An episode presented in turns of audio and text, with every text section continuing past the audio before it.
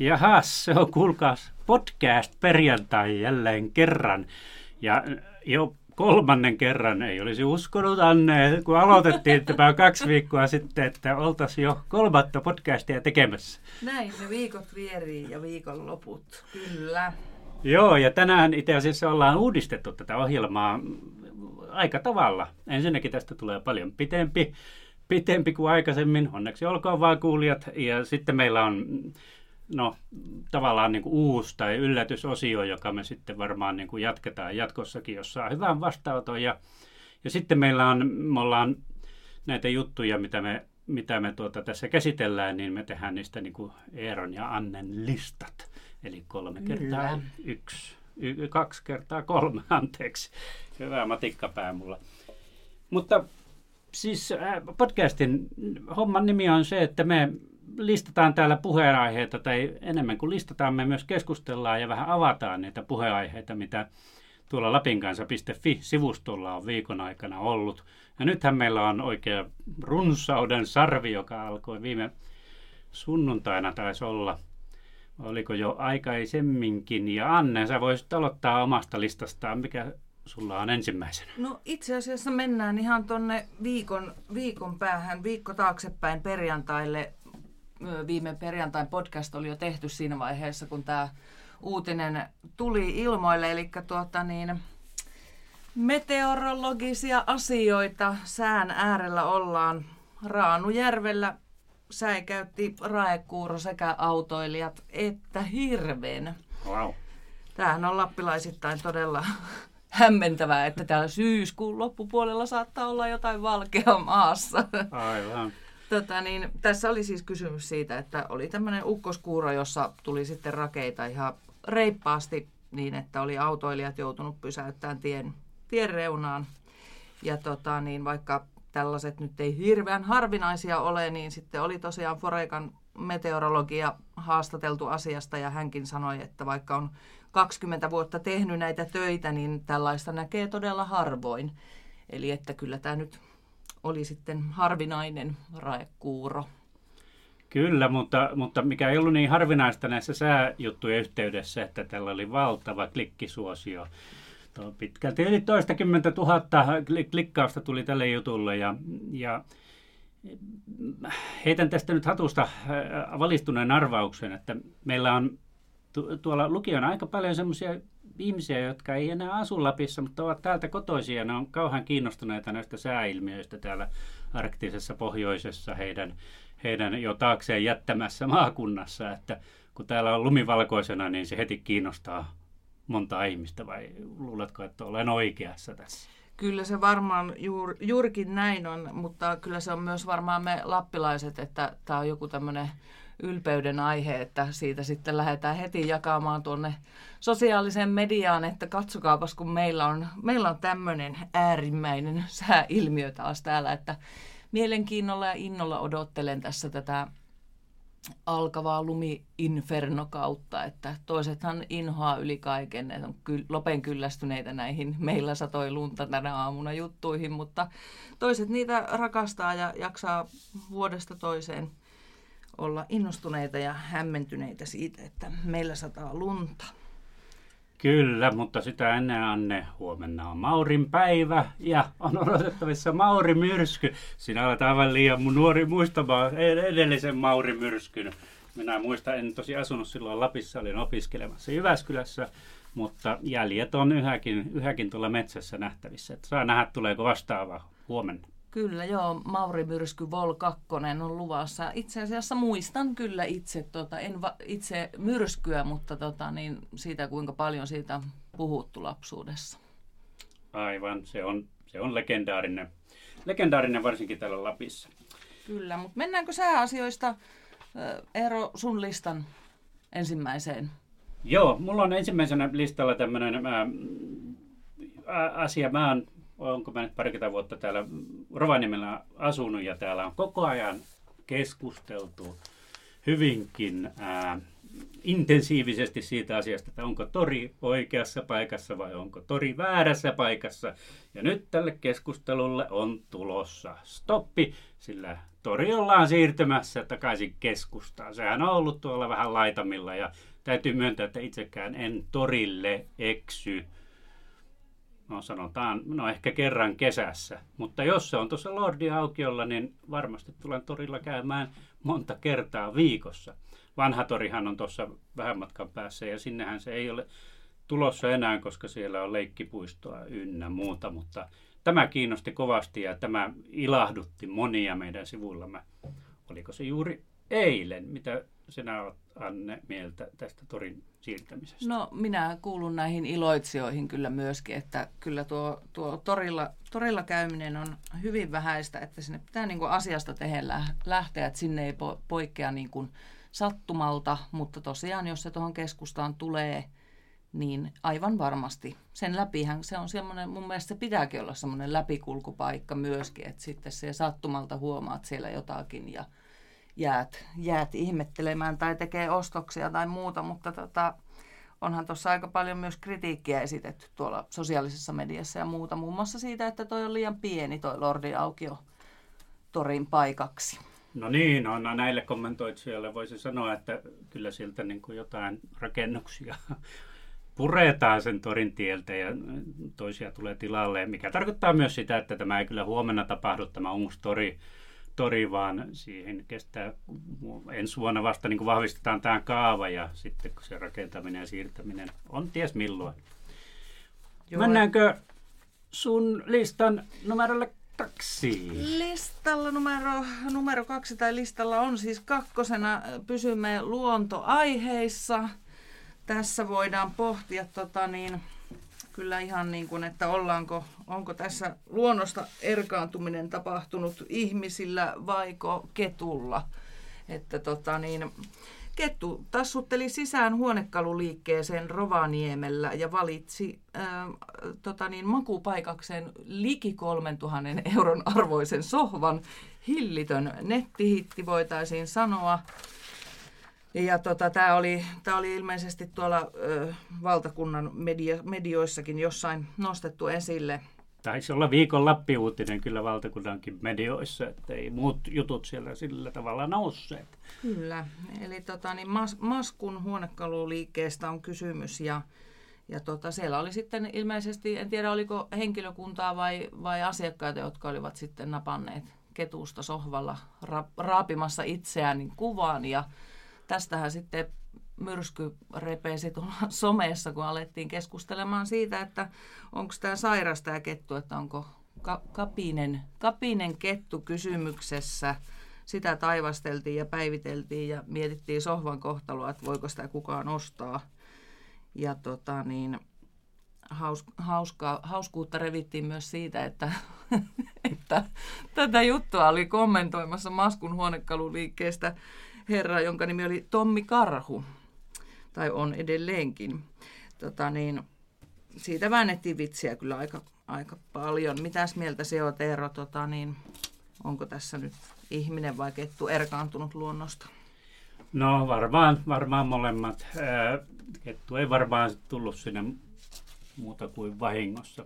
Mutta, mutta kyllähän me tästä tämmöinen suomalainen eläinsatus saatiin, kun oli karhua ja ja kettua ja taisi olla iso mursukin jossain vaiheessa tässä meidän jutuissamme tämän jutun yhteydessä. Joo, mehän tehtiin jatkojuttu tästä nimenomaan tähän kapisuuteen liittyen, niin soitettiin tuonne Eviran asiantuntijalle ja lähetettiin kuvaa ja kysyttiin, että mitä hän on mieltä tästä, että onko tämä kettu nyt sairas vai ei. Ja hän nyt arveli, että näin on, että kettu on kapinen. Ja hauskaa tässä oli se, että tosiaan Eviran Eviran erikoistutkijan sukunimi oli Iso Mursu. Eli ensin sitä kommentoi karhu, sitä kettua ja sen jälkeen sitten Iso Mursu pääsi ääneen. No niin, jäämme odottamaan seuraavia eläinsatuja ja sitä mukaan mennään, mennään aivan toisenlaiseen asiaan. Mulla on listalla kakkosena tällainen kuin tota, pellolaisperheen rohkea ratkaisu. Tässä vessassa vettä tarvitaan vain käsien pesuun. Tämä oli valtavan suosittu juttu meillä ja tämä oli valtavan niin kuin, mua ilahduttava juttu, koska onhan se aivan älytöntä, miten me lotrataan tuota vettä noissa vessahommissa ja sehän ei muuta kuin haittaa, haittaa vaan niin kuin sen jätteen jälkikäsittelyä, että siellä on niin paljon vettä, vettä mukana. Ja, mutta tämä Havelan perhe tuolla pellossa on tosiaan niin kuin laittanut satavuotiaan hirsi, äh, vuotiaaseen hirsitaloonsa niin kuin poistanut sieltä vesivessä ja laittanut ää, tämmöisen kuiva, kuivakäymälän. Tätä kommentoitiin meillä, meillä kovasti ja, tuota, ja onhan se aika, aika edistyksellinen ratkaisu, mutta täysin mahdollinen ja näitä, näitä ratkaisuja pystyy ostamaan ihan, ihan kaupasta, mutta ei tämä hirveästi ole, ole tuota vielä levinnyt niin kuin mu- muualle kuin ehkä, ehkä tuota kesämökeille. Mielenkiintoista tässä jutussa on, että tämä Havelan perhe sanoo, että tämä kuiva vessa ei haise niin paljon kuin vesivessa, että, että se toimii niin kuin monella tavalla tosi hyvin. Ja he asuvat rannassa ja ovat ilahtuneet siitä, että, tuota, että heidän rantavetensä on nyt puhtaampaa. Ei se tietenkään se vesivessan vesikään sinne sellaisenaan mennyt, mutta jotenkin käsiteltynä kuitenkin. Ja nyt tämä jäte, mikä siellä muodostuu, niin tulee paremmin hyötykäyttöön.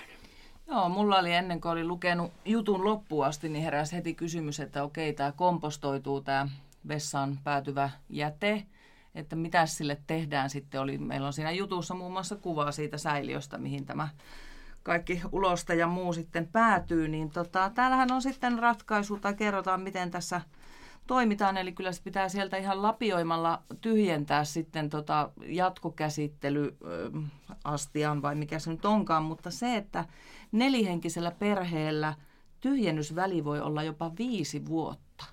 Ja tämä perhe tässä sanoo, että, että se on aika pieni, pieni vaiva, jos kerran viidessä vuodessa joutuu vähän kakkaa lapioimaan, niin se ei ole, niin, se ei ole kyllä niin kuin iso juttu. Ja voihan sitten kutsua vieraita silloin käymään, kun on tyhjennysvaihe, niin sitten voi pistää talkoolaiset hommiin.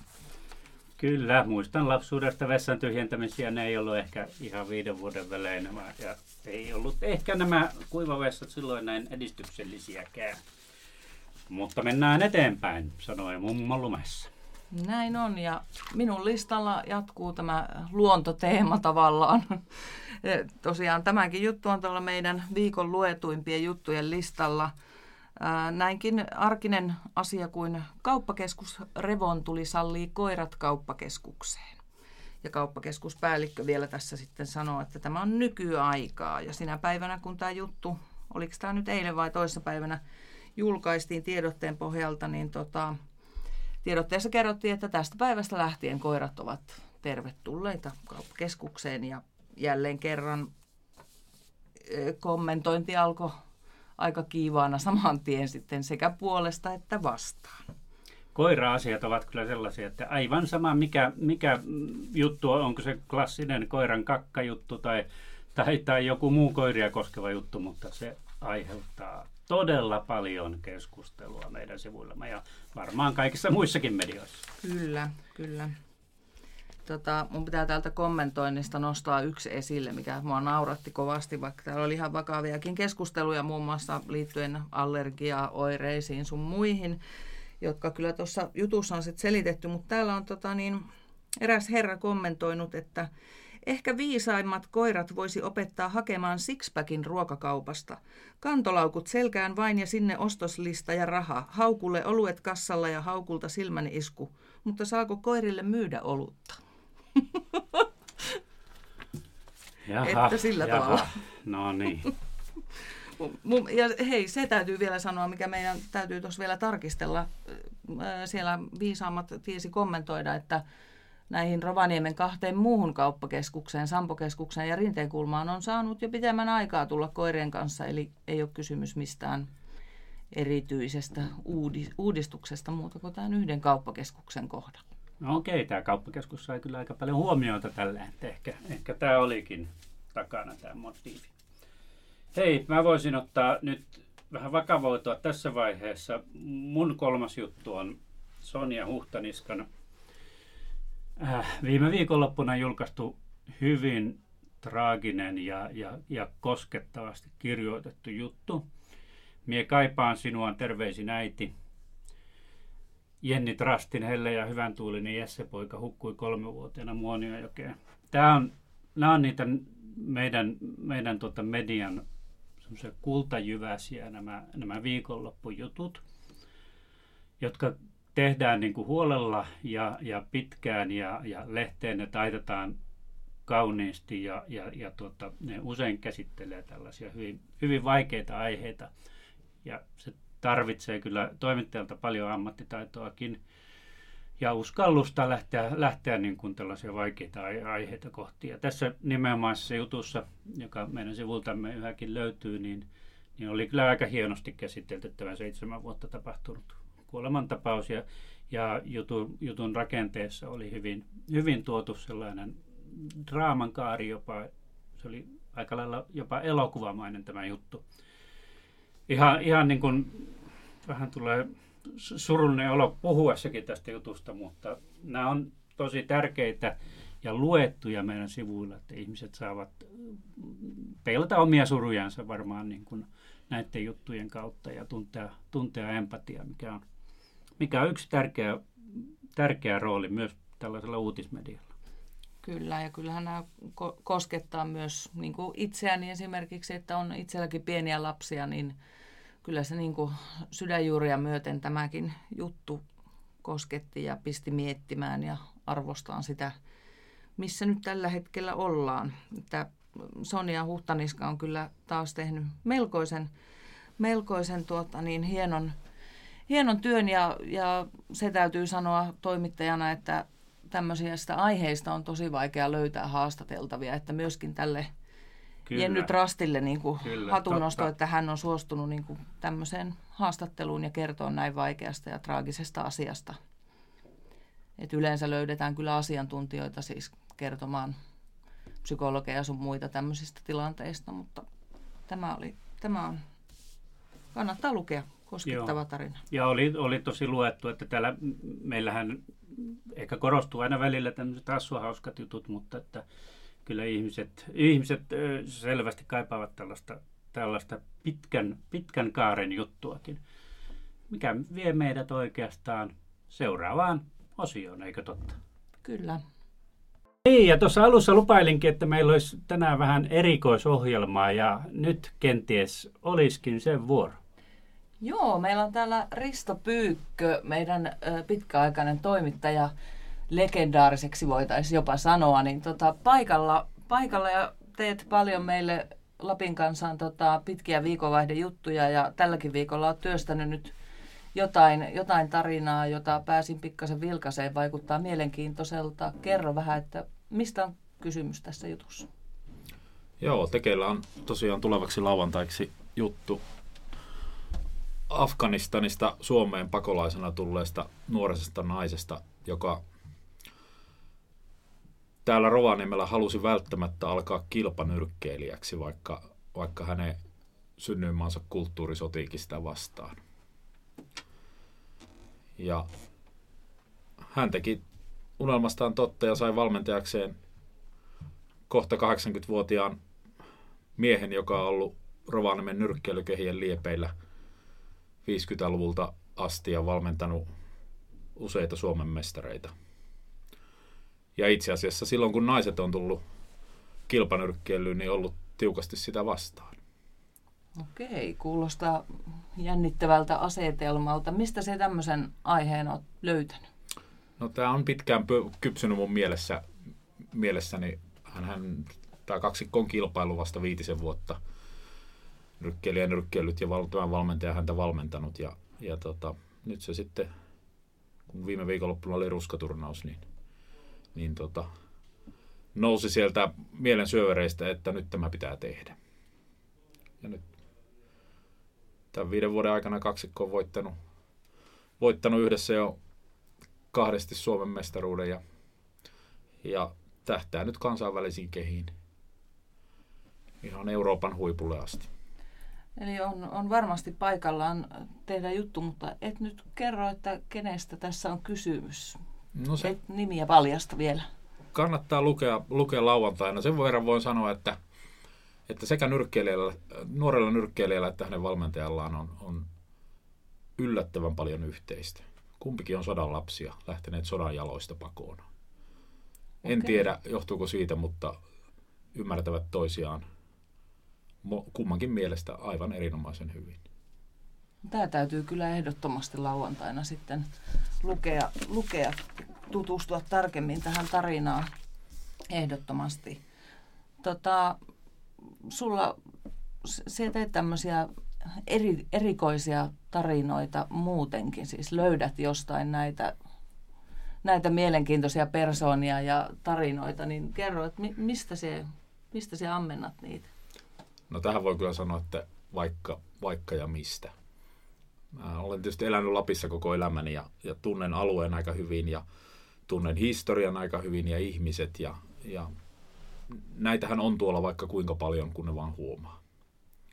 Ja tietysti historia on yksi sellainen asia, josta mä ammennan, ja mulle historia ei tarkoita, tarkoita niin kuin aina niin sotia edeltävää aikaa, vaan se voi olla ihan 90-luvultakin muuta. Että maailma muuttuu niin nopeasti, että, että nämä yleensä, monesti jutut on hyviä ajankuvia itsestään, ja ne on aika hätkäyttäviäkin joskus, että miten vaikka 90-luvulla on tehty asioita vielä, esimerkiksi Rovaniemellä. Ne on sillä tavalla, niin kuin, kyllä mä niin kuin tarinan metsästäjänä itseäni pidän, pidän jonkun verran, ja oikeastaan mi- missä milloin liikunkin, niin joskus huomaan sitten niin kuin bongaavani sieltä, että tämähän olisi hyvä. Tämä on tosi mielenkiintoista, Risto, ja, ja mä luulen, että vaikka tämä on nyt yllätys, yllätysosio tässä, että me otamme, otamme tämmöisen osion niin vastaisuudessakin, että kerromme myös jutuista, jotka on tulossa meille.